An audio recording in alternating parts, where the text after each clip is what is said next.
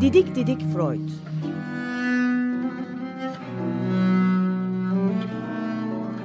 Freud'un ailevi ve tarihi romanı. Serol Teber ve Şenol Ayla. 10 yıl sonra tekrar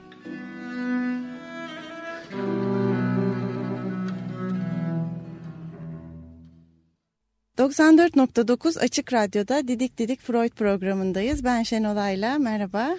Ee, ben Serol Teber. Bugün bir konuğumuz var, önemli bir konuğumuz. Ee, yazar Mario Levi bizimle beraber. Merhaba, hoş geldiniz. Merhaba, hoş bulduk. Merhabalar. Merhaba. Bizi çok, bizi çok sevindirdi. Çok teşekkür ederim, sağ olun. Evet, e, biz epey süredir Mario Levi'yi konuk etmek istiyoruz. Bunun da e, aslında haklı olduğumuz sebepleri var. Hı hı. Gerçekten istedik çünkü Sero sen kısaca söyler misin neden istediğimizi Mario Levy'yi? Evet e, başından beri biz e, Freud'un Freud olabilmesini e, bir Yahudi diasporasını yaşamasına hı hı. ve bunu iliklerinde kemiklerinde her an için duymasına borçlu olduğunun altını birkaç kere çizdik. Evet. O kadar ki onun bir arkadaşı protestan İsviçreli ilk önce papa sonra e, psikiyatr ve analiz yapmaya başlıyor. Freud'un etkisiyle. Ondan çok etkili mektuplaşmaları var. Aile hı hı. dostu oluyor. Ve o arkadaşı der ki günlerden bir gün boş bulunup Freud'a yani Yahudilik durumunu ya da diasporayı bu kadar uzatma. E, herhangi bir Katolik ya da Protestan hekim de bu e, teoriyi geliştirebilirdi. Hı hı. Freud'un ona yazdığı ünlü bir mektup var. Eğer öyle olsaydı dostum bu kadar yıldır neden bir ufak tefek ateist Yahudinin gelip de bu teoriyi bulmasını beklediniz der. Çok güzel. Ee, biz bundan e, kalkaraktan e, sürgü, en azından sürgün yaşamının acısını iliklerinde tatmadan o korkuyu, o güvencesiz yaşamı hissetmeden insanın bilinç dışı Freud'un tanımıyla bilinç dışı adını verdiği o iç e, e, pulsasyonu hı hı. Da, da, kalbin çarpmasının iç seslerini duyumsamasına ve bunları yazıya geçirmesinin e, pek de kolay olmayacağını düşünüyoruz. Hı hı. Ee, senin bu konuda bir İstanbullu olarak e, hı hı. söyleyecek bir şeylerin zannediyorum. İstanbullu yazar olarak tabii evet. ve de İstanbul'u yazan bir yazar olarak. Tamam. Şimdi e, tabii bu e, benim e, tabiri caizse e, yazımın da ana damarlarından biri. E, şimdi bunun için uzun yıllar öncesine e, dönmek gerekiyor. Benim ilk hikayelerimi yazmaya başladığım günleri. Tabii ki her yazar gibi ben de işte e, neden yazıyorum ya da yazmamın e, varoluşsal e, içeriğine e, sorusunu çok sordum kendime. E, şu, ilk günlerde vardığım bir yer vardı. O da şuydu. E, şimdi benden önce Türk Edebiyatı'nda ustam olarak bildiğim birçok yazar ki bunlar arasında Said Faik'in, Haldun Taner'in, e, Atilla İlhan'ın e, adlarını sayabilirim. E, Türkiye'deki ya da İstanbul coğrafyasındaki e, azınlık kimliğini e, bir şekilde irdeleyen hikayeler veya romanlar yazmışlardı.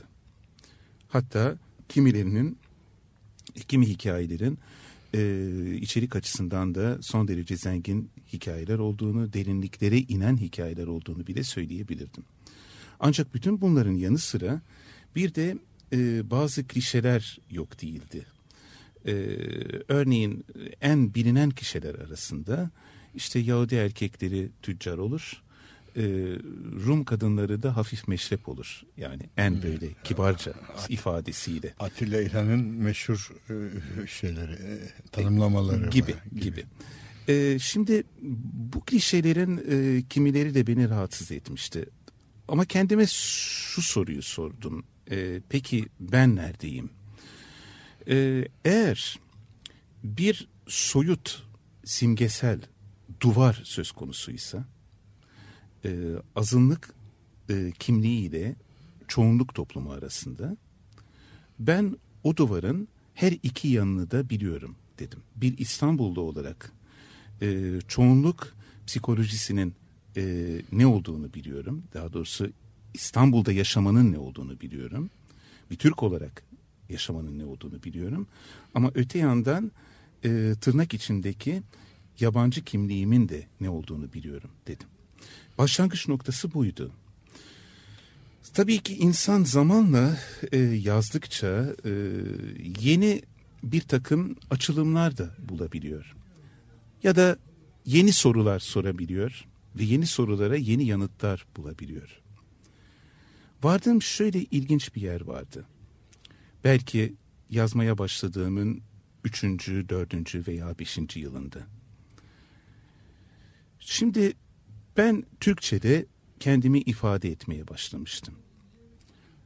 Ve e, ne zaman ki bana işte gerçek ait olduğum yerin ne, neresi olduğu sorulsa hep şunu söyledim. Bu da benim e, ilk kez vardığım bir yer değildi. Birçok yazar gibi hep şunu söylüyordum. Benim ana vatanım Türkçedir. Ait olduğum vatan Türkçedir. Çünkü ben ancak orada gerçek anlamda var olduğumu hissedebiliyorum dedim. Fakat e, bir de bir başka bakışım vardı benim Türkçe'ye. Çünkü benim üç ana dilim oldu. Ben anne annemle ve babamla Türkçe konuşuyordum. Anne annemle Frankofon olduğu için Fransızca konuşuyordum. Fransızca konuşmaya başlamıştım. Babaannemden de 15. E, yüzyıl İspanyolcasını, Ladino'yu öğrenmiştim. Üç dili de biliyordum ve üç dilde de üç dilin duygusunu da biliyordum. Çünkü ben hep şuna inanmışımdır. Bir dili gramatikal açıdan kusursuz konuşabilirsiniz ama eğer o dilin duygusuna giremezseniz o dili bildiğinizi iddia edemezsiniz. Şimdi bu bende parçalanmış bir kimlik de oluşturdu. Ve e, benim şöyle bir tarihim oldu diyebilirim. Ben Türkçe'ye aynı zamanda dışarıdan da bakabildim. Türkçe'ye dışarıdan bakma olgusunun e, Türkçeyi farklı bir şekilde kullanma ya da Türkçenin olanaklarını bir başka yerden zorlama şansını da bana tanıdığını fark ettim. Tabii ben bunu ilk başta tespit edememiştim. Zamanla ilerledim bu konuda.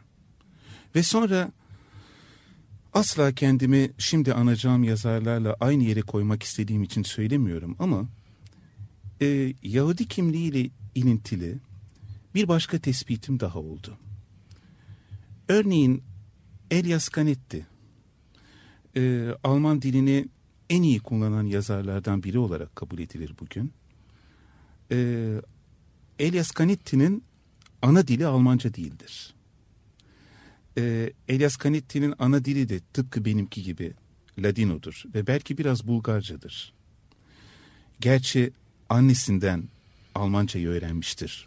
Bu anlamda belki bir başka ana dil oluşturmuştur ama çocukluğunda dünyaya gözünü açtığı coğrafyada ilk duyduğu sözcükler Ladino ve Ladino dilinde ve Bulgarcaydı. Aynı durum yine Alman dilini çok iyi kullanan Kafka için söz konusudur. Kafka'nın da ana dili Çekçedir bildiğiniz gibi. Ee, ve Türk Edebiyatı'nda da benim gerçek anlamda ustam olarak kabul ettiğim Bilge Karasu için de aynı durum söz konusudur. Şimdi ve e, dediğim gibi yani asla kendimi o yazarlarla işte bakın ben de onlarla aynı yoldan yürüdüm. İşte onlar gibi büyük bir yazarım e, iddiasını taşıdığım için söylemiyorum bunu ama e, burada önemli bir şey var. E, sanki bir kaygı. E, ben bu dili daha iyi kullanacağım. Bu dilin olanaklarını daha çok zorlayacağım. Kaygısı bu. Ee, ve belki de e, benim kendi dilimi arayış serüvenim böyle başladı. Ayrıca ben her yazarında mutlaka bir dili olması gerektiğini inanıyorum. Üstelik kendimi artık eskisi gibi sadece bir hikayeci olarak değil bir romancı olarak gördüğüm için öğrencilerime de söylediğim bir şey vardır. Hep şuna inanırım ben. Bir romanda dört boyut olmalıdır derim. Biri dil boyutu. Yani en başta gelmesi gereken dil boyutu. Yazarın özellikle kendi dilini arama çabası. İkincisi tarih boyutu. Ama bunu söylerken sadece tarihsel bir roman yazmaktan ya da tezi olan bir roman yazmaktan söz etmiyorum. Kahramanlarınızın tarihsellikleri içindeki e, davranışları e, benim için burada çok önemli. Bir de üçüncü boyut felsefe boyutudur. E, felsefe boyutu da her yazarın bir dünyaya bir bakışı olması gerektiğini ortaya koyar. Dördüncü boyutta psikoloji boyutudur. Yani e, her kahramanın e, kimliğinin, kişiliğinin derinliğine inme çabası. Tabii ki işte bütün bunlarda benim e, coğrafyamı oluşturan, duygusal coğrafyamı oluşturan ilk verilerin elbette çok büyük bir etkisi oldu. Bunu söyleyebilirim başlangıç olarak. Evet, e, bu güzel bir giriş oldu hakikaten. E, Birçok sorumuza da cevap aldık aslında Evet, ama evet. başka şeyler de merak ediyoruz. Şimdi ben size soru sorarım bakarsınız sorularla. O zaman bir parça dinleyelim önce. Ha, tamam. İstersen. O zaman bir parça dinleyelim. Şimdi e, ben çok e, izninizle bir iki dakikalık kısa bir açıklamada bulunmak istiyorum. E, şimdi programcı arkadaşlarım e, parça seçimlerini bana bırakma nezaketini gösterdiler.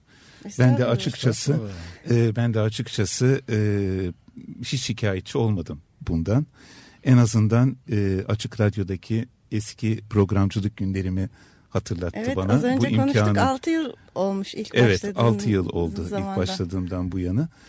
Ee, şimdi ben belki de e, bu konuştuklarımıza çok uygun düşebileceğine inandığım bir bestecinin e, birkaç parçasını çalmak istiyorum burada. Bu besteci Gustav Mahler. Ee, ben iyi bir klasik müzik dinleyicisiyim. Ee, başka dünya müziklerini de iyi dinliyorum. Zaten programlarım da dünya müzikleri üzerineydi. Ama nedenini belki irdeleyebiliriz. Açıkçası ben açıklamalarını pek bulamadım ama Mahler hakkında şöyle bir e, bakışım, şöyle bir görüşüm var. E, bütün besteciler bir yana, Mahler bir yana şeklinde e, bir yaklaşımım var Mahler'e. Ve e, şöyle bir tespitim daha oldu. E, çevremde e, bugüne kadar çok Mahler sever oldu. Ancak Mahler'i sevenler arasında örneğin müziğin içinde olanlar yoktu. Yani e, müzisyenler, orkestra şefleri yoktu pek. Bu benim her zaman ilgimi çekmiştir. Örneğin ressam arkadaşlarım ya da şair arkadaşlarım e, ya da romancı arkadaşlarım daha çok Mahler'i sevmiştir. İlginç. İlginç olduğunu rahatlıkla söyleyebilirim. Hatta Türkiye'de de değil sadece bu. Dünyada, Dünyada da, da, böyle. böyle. Tanıdığım birkaç ressam, birkaç şairin e, Mahler'e benim gibi fanatizm ölçüsünde e, e, bir sevgi duyduklarını saptadım. Bunun açıklaması var mı? Bilmiyorum. E, bu belki sadece kişisel bir tespittir. Onu da bilmiyorum ama en azından bunu sizinle paylaşmak istedim. E, Şimdi e, şey buyurun. olabilir mi? E, korkutucu olabilir mi? Hı hı, Bir, Nasıl? bir müzisyen için Hı hı, kulağa çok daha hassas, çok daha duygulu, konusuna hı hı, çok daha hakim biri için hı hı. Mahler'in müziği onu irite edebilir mi? Olabilir. E, çünkü Mahler çok zor bir şey. Evet. E, Evet. Biz e, sıradan faniler, yani okurlar, yazarlar, Mahler severler diyelim. Ne kadar onun e, iç dünyasına girmeye çalışırsak çalışalım belli bir düzeyde kalıyoruz. Evet. evet. Ama profesyonel bir kulak, beyin, psikoloji Mahler'le yüz yüze, daha derinlerde bir yerde yüz yüze gelmekten biraz korkabilir Müm- mümkün. Yani mümkün. bu sadece bu, hemen bu senin şu anda söylediklerine bir e, refleksif yanıt. Evet, evet. Bunu- diye. bunu hiç Çünkü kolay değil mahallerle baş edebilmek. Ee, doğru, Ee, doğru. Ee, bir de şu var, yani pratikte de e, kolay değil. Mahler e, senfonilerini e, hem konserde çalmak hem de kaydetmek çok kolay değil. Çünkü çok uzun senfonileri de var Mahler'in. Ee, bir de e, oldukça karmaşık bir yapısı olduğunu da düşünüyorum. İnsan sesini de çok kullanmıştır Mahler. Ee, gerçi o gelenek tabii kendisinden önce başlamıştır. Ee, İlk bulan o değildir ama yani e, insan sesini de bence çok derinliğine kullanabilmiştir. Şimdi çalacağımız parça ikinci senfoniden e, bir parça olacak. E, bu da e, bir e, Mahler'in yeniden doğuş senfonisi olarak e, bilinen ikinci senfonisinden bir kontralto ses. Şenol da bunu anons etsin. E, Do minör 2 nolu senfoniden 3. bölümü dinliyoruz. O Röschen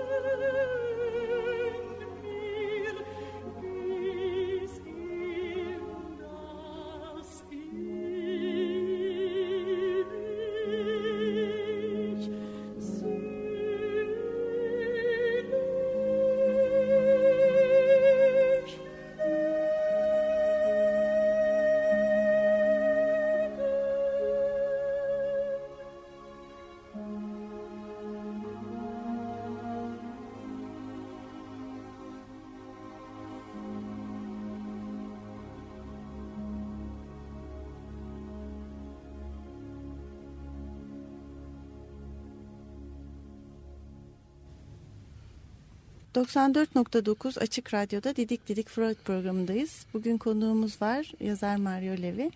Ee, bu az önce dinlediğimiz parçayı da Mahler'i de Mario Levi seçmişti. Ben hı hı. özel bir şey sormak tabii, istiyorum. Tabii. Mahler e, biz çok fazla bir müzik koleksiyonu olduğunu biliyorum. Hı hı. Aradan Mahler'i seçip dinlediğin anki ruh hallerin nasıl haller onu merak ediyorum.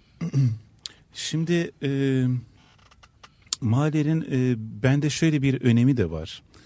E, zaman zaman işte bir şeyler yazarsınız. Sonra tıkandığınızı hissettiğiniz e, bir yer vardır. Bir türlü devam edemezsiniz. E, ben yazımı açan bir besteci olarak da görürüm Mahler'i. Ve e, tıkandığımı hissettiğim o anlarda dururum, devam etmem. Biraz Mahler dinlerim. Aa, çok güzel. E, bu açıdan bende böyle bir etkisi de vardır diyebilirim Önemli, Evet. Ayrıca bir önemi var. Evet, ayrıca bir önemi var. Bu arada e, küçük bir açıklama da yapalım. E, bu e, en iyi Mahler e, yorumu olarak kabul ediliyor. Bernard Haitting'in yorumu. E, orkestra şefi Bernard Haitting'in. E, Royal Concertgebouw Orkestra bu. Eski adı Amsterdam Concertgebouw Orkestra'ydı. Ee, Bernard Haitink de birçok e, müzisyene göre ve aynı zamanda birçok orkestra şefine göre de en iyi Mahler yorumcusu olarak kabul ediliyor. Evet. Hı hı. E, Freud'la e, ilişkimize kaldığımız yerden devam edelim. Tabii. Totem ve Tabu'da bir sözü vardı Freud'un. Evet, evet. E, hani ben tekrar ona döneyim. Tabii, e, elbette. Müsaade ederseniz tekrardan Freud'la e, bağlantılı olarak hazır sizi bulmuşken. E, Freud e, sadece Katolik dünyasından değil aynı zamanda Yahudi cemaatinden de pek iyi geçinemiyor. Araları hı hı. pek hı hı. iyi değil. Evet. Çünkü e, başından beri bu cemaatin bazı batıl inançlarına, tutuculuğuna hı hı. karşı çıkar.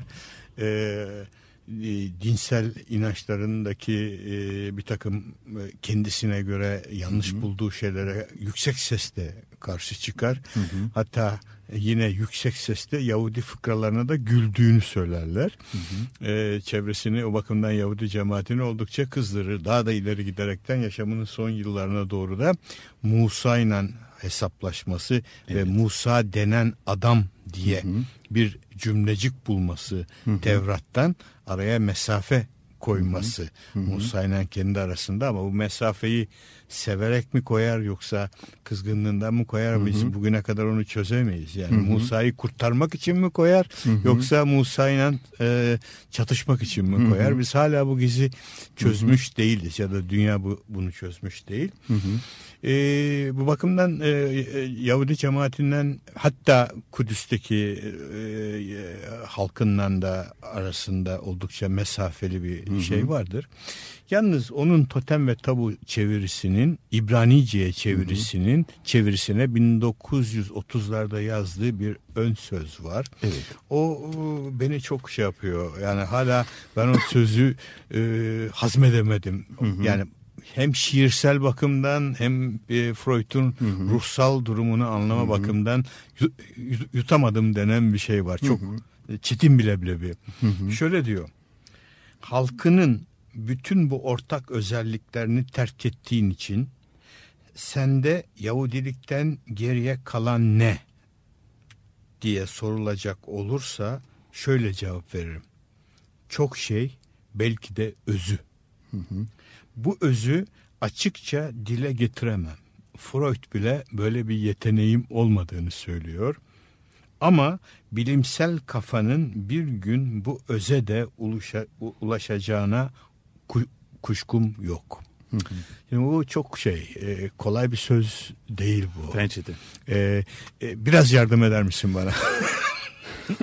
ne kadar doğru bir kişiyle konuştuğunuzdan emin değilim şu anda.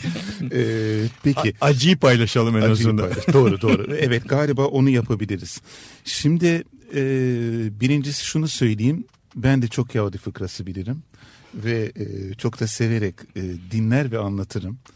E, şimdi Yahudi mizahında e, şöyle bir özellik de vardır. E, Yahudiler zaman zaman kendileriyle dalga geçmekten de çok hoşlanırlar. E, ve ben birçok Yahudinin de e, birbirlerine çok eğlenerek birçok Yahudi fıkrasını anlattıklarına şahit olmuşumdur. E, şimdi ben önce kendi bakışımı söyleyeyim. Yahudiliğe kendi bakışımı söyleyeyim. Ben benim bir mistik yanım var. Yani e, kendime göre e, tanımlamaya çalıştığım bir üstün güç inancım var. Buna artık isteyen Tanrı der, isteyen Allah der. Yani e, o önemli değil benim için ama benim böyle bir mistik yanım ve böyle bir inancım var. Ee, bir dini eğitim aldım. Dolayısıyla da e, Musevi dininin ne olduğunu bildiğimi söyleyebilirim. Fakat e, hayatım süresince de bir dine göre e, yaşamanın çok da gerekli olmadığını gördüm. En azından e, nüfus cüzdanımda e, yazılı olan dine göre yaşamanın çok da gerekli olmadığını gördüm. Ancak e, bu durum benim Yahudi kimliğimi e, yatsımamın sebebi olmadı. Tam aksine ben bu kimliğe e, hep sahip çıktım. E, Nedim Gürsel'in benimle ilgili olarak bir uluslararası konferansta sunmuş olduğu bir bildiride şöyle bir saptaması vardı. E, Yahudi e, Türk edebiyatında Yahudi kimliğine sahip çıkan ve Yahudi kimliğini ortaya koyan ilk yazar demiştir benim için. Ee, ne kadar doğrudur onu bilmiyorum ama en azından şu yönü doğru. Ben Yahudi kimliğime hep sahip çıktım. Ee, ve e, bunun da e, az önce kullandığım bir e, tabiri burada da kullanmak isterim. Yazımın ana damarlarından birini oluşturduğunu söyleyebilirim. Belki bu kimlik benim e, öteki farklı kimlikleri daha iyi görmemi, e, hatta görmenin de ötesinde daha iyi hissetmemi yol açtı. E, peki nedir bu farklılık? Açıkçası ben de Freud'un durumundayım. Yani ben de bunu çok iyi açıklayamıyorum. E, sadece arıyorum diyebilirim. E, kuşkusuz e, bir Yahudi kimliğinde dini bir takım referansların önemli bir yeri vardır. Bunu yatsıyamayız. E, ama sadece bu kadar mıdır? E, bence bunun da ilerisinde bir durum söz konusu. Ve şuna çok inandım. E, Yahudi e, kökenli ya da Yahudi olan birçok düşünür ve yazar e, söz konusu olduğunda galiba tüm bu yazarlar kendilerini daha internasyonal, daha evrensel diyebileceğimiz bir platformda görmeye başladıklarında asıl yapıtlarını vermeye başladılar. Ee, aynı durum Kafka için de söz konusudur. Örneğin Kafka da bu çatışmayı çok yaşar. Ee, sizin de kitabınızda yer yer değindiğiniz e, o e, şato ya ulaşma yani e, ya, ya da ulaşamama ya da şatonun ürkütücülüğü. E, ben Prag'a hiç gitmedim ama bir e, şair dostum e, Tuğrul Tanyol bana şunu söylemiştir. Yani e, şatoyu gördüğünde e, Prag'da e, Kafka'nın ne demek istediğini daha iyi anlayabilirsin demişti. E, sanki böyle seni ezmeye gelen bir şey vardır. Ne olduğunu bilemediğin ve kendini e, sürekli olarak belirli bir yerde e, yabancı hissettiğin. Belki de bu yüzden örneğin İstanbul bir masaldı e, şöyle bir cümleyle başlar. E, İstanbul'un batıya en yakın yarımadasında bir yabancı olarak doğmak benim suçum değildi. E, bu cümledeki yabancı sözcüğü tırnak içine alınmıştır. Çünkü bu benim tespitim değildir. Buna herkes kendine göre kendi yorumunu getirebilir düşüncesindeyim. Kim kimi nerede ve nasıl yabancı olarak görür?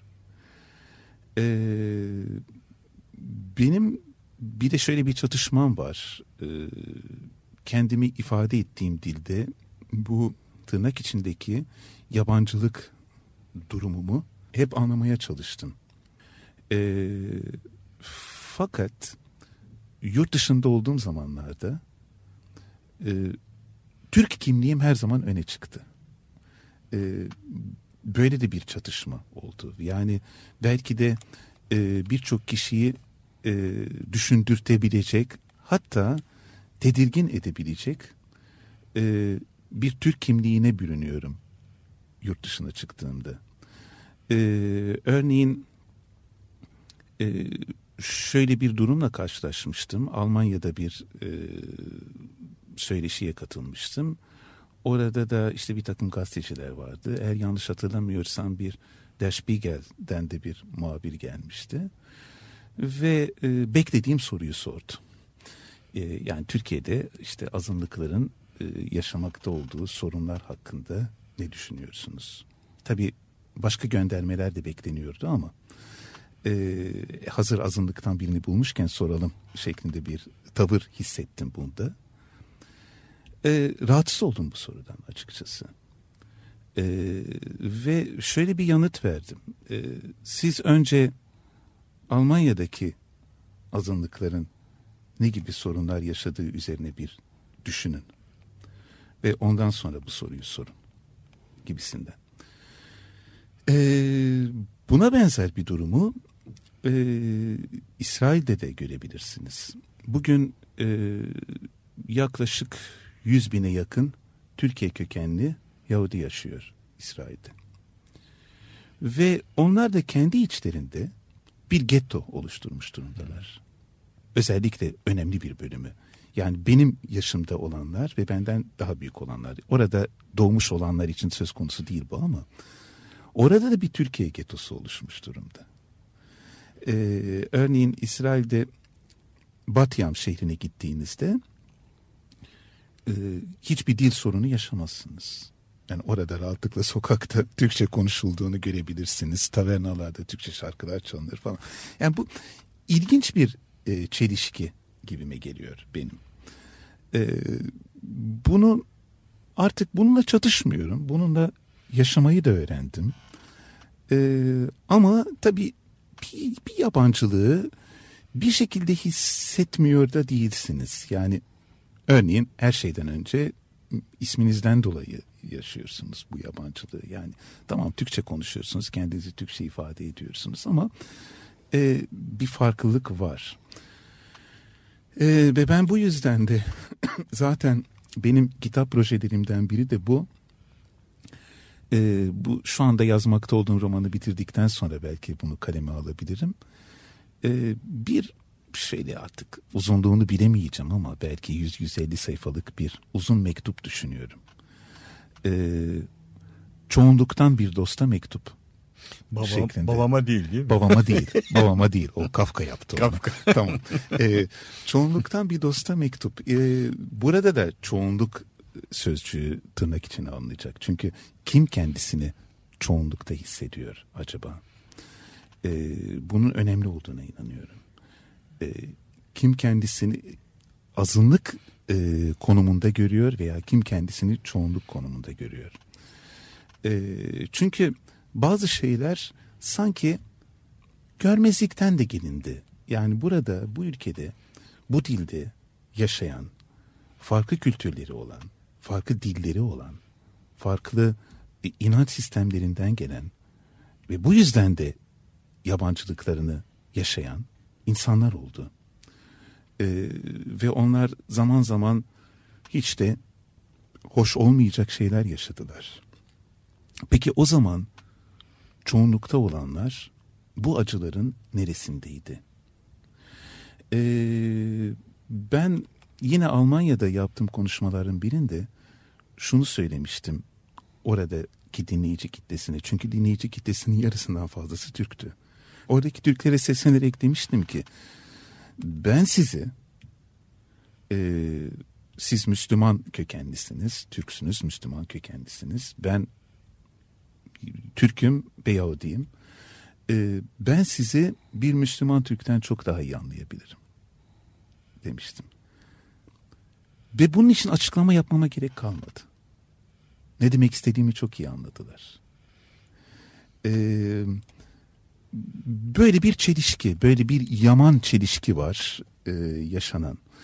Özünde ne var? İşte bu özü sizin sorunuza tekrar döneyim toparlamak açısından. Bu özün ne olduğunu Freud'un tabii. Freud- yani Freud'un yani, altını çizdiği. altını çizdiği evet evet. Yani bu özün ne olduğunu hakikaten e, ben de bilmiyorum ama açıkçası bu kimlik beni her zaman için çağırdı. E, hatta çağırdığın da ötesinde hiçbir zaman bırakmadı. Ben de bırakmaya niyetli değilim ve bu yolda belki zamanla yeni şeyler keşfedebilirim diyorum. Belki yazacağınız o uzun mektubun ikinci bir bölümü olur. Azınlıkta yaşamanın hazzı.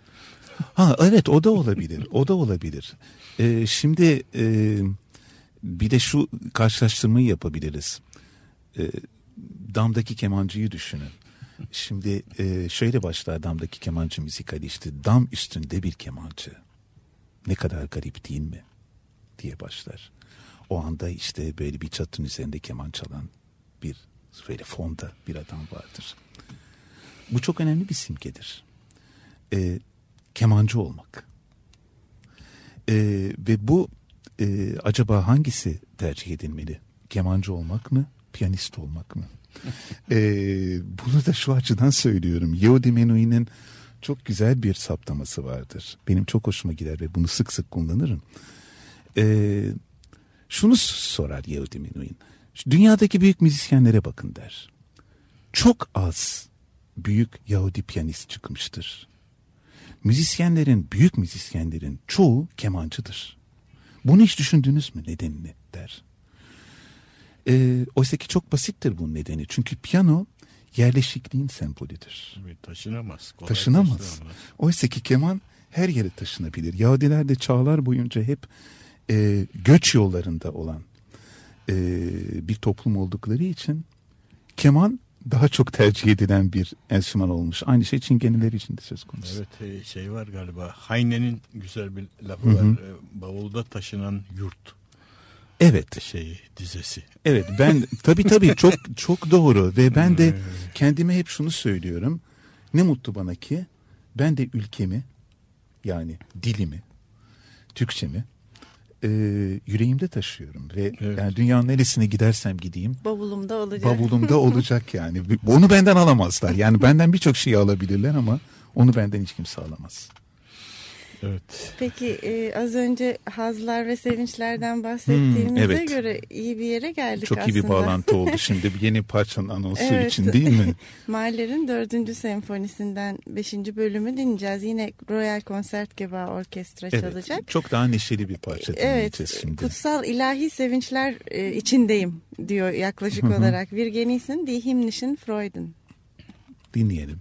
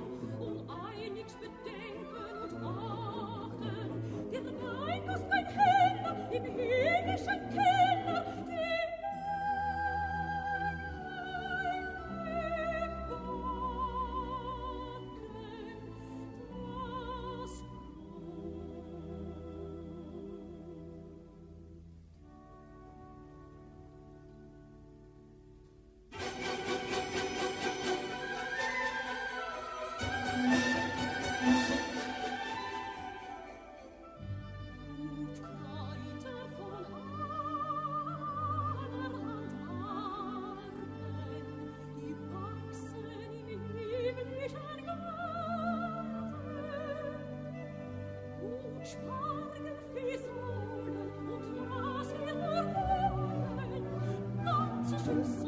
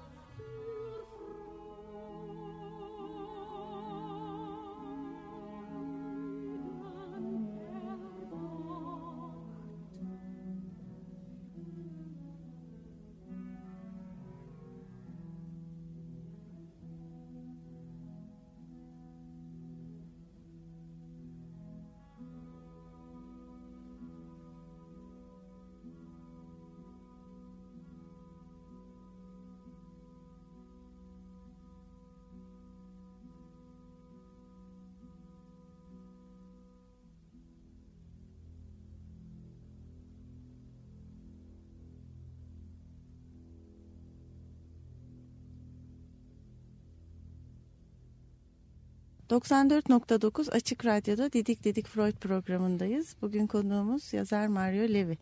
Evet Mario. Evet, e, şimdi ben ma Mahler'le ilgili bir e, kısa bir anımı anlatmak istiyorum. İşte bütün bu Mahler hayranlığından sonra e, 1993 veya 94 yılıydı.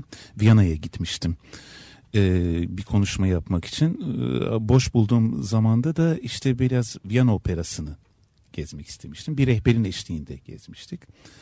E, orada İngilizce konuşuyordu rehber e, Mahler'in büstünün önünden geçtik ve benim için olağanüstü bir karşılaşma anıydı bu. Ve rehber sadece Gustav Mahler, bu da bizim önemli bestecilerimizden biriydi dedi ve geçti. Şimdi bu benim için çok büyük bir frustrasyon anıydı diyebilirim. Ee, şimdi bu hoş sohbeti bitirmek için de iki kısa şey söylemek istiyorum. Bir tanesi e, Freud'la ilgili. Ben eğlenmek için, henüz hiçbir, hiçbiri yayınlanmadı. Eğlenmek için birkaç aforizma yazıyorum böyle arada sırada kendi çapımda. Ve Freud'la ilgili olarak şunu söylüyorum. E, ah Sigmund, annelerimizin memesiyle bu kadar uğraşmamalıydın. bir de e, bir de e, Yahudi kimliğinden madem bu kadar söz ettik. Bir başka aforizmam da şöyledir. Bir Yahudi erkeğinin hayatında sadece sünnetten duyduğu acıyı hatırlamama garantisi vardır. yani söyleyebileceğim sadece bu kadar. Mario bu hoş sohbeti İnşallah böyle bunları bitirelim. da kitap olarak okuruz İnşallah. ileride. Aforizmaları İnşallah. çok eğlenceli ve güzel olduğunun çok örneklerini gördük. Sağ olun. Çok teşekkür ederiz ya. Çok güzel de bir Ee, sohbetti. Ben de size yani teşekkür bizim ederim. Sağ olun. Bu dizi programlarımıza ayrı bir boyut getirdi. Gerçekten Sağ olun. yürekten teşekkürler. Sağ olun. Çok teşekkür ederiz Mario Sağ olun. İyi günler. İyi günler diliyoruz. Hoşçakalın. Hoşçakalın. Didik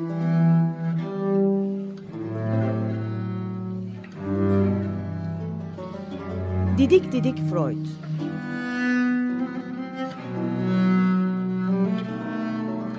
Freud'un ailevi ve tarihi romanı. Serol Teber ve Şenol Ayla. 10 yıl sonra tekrar.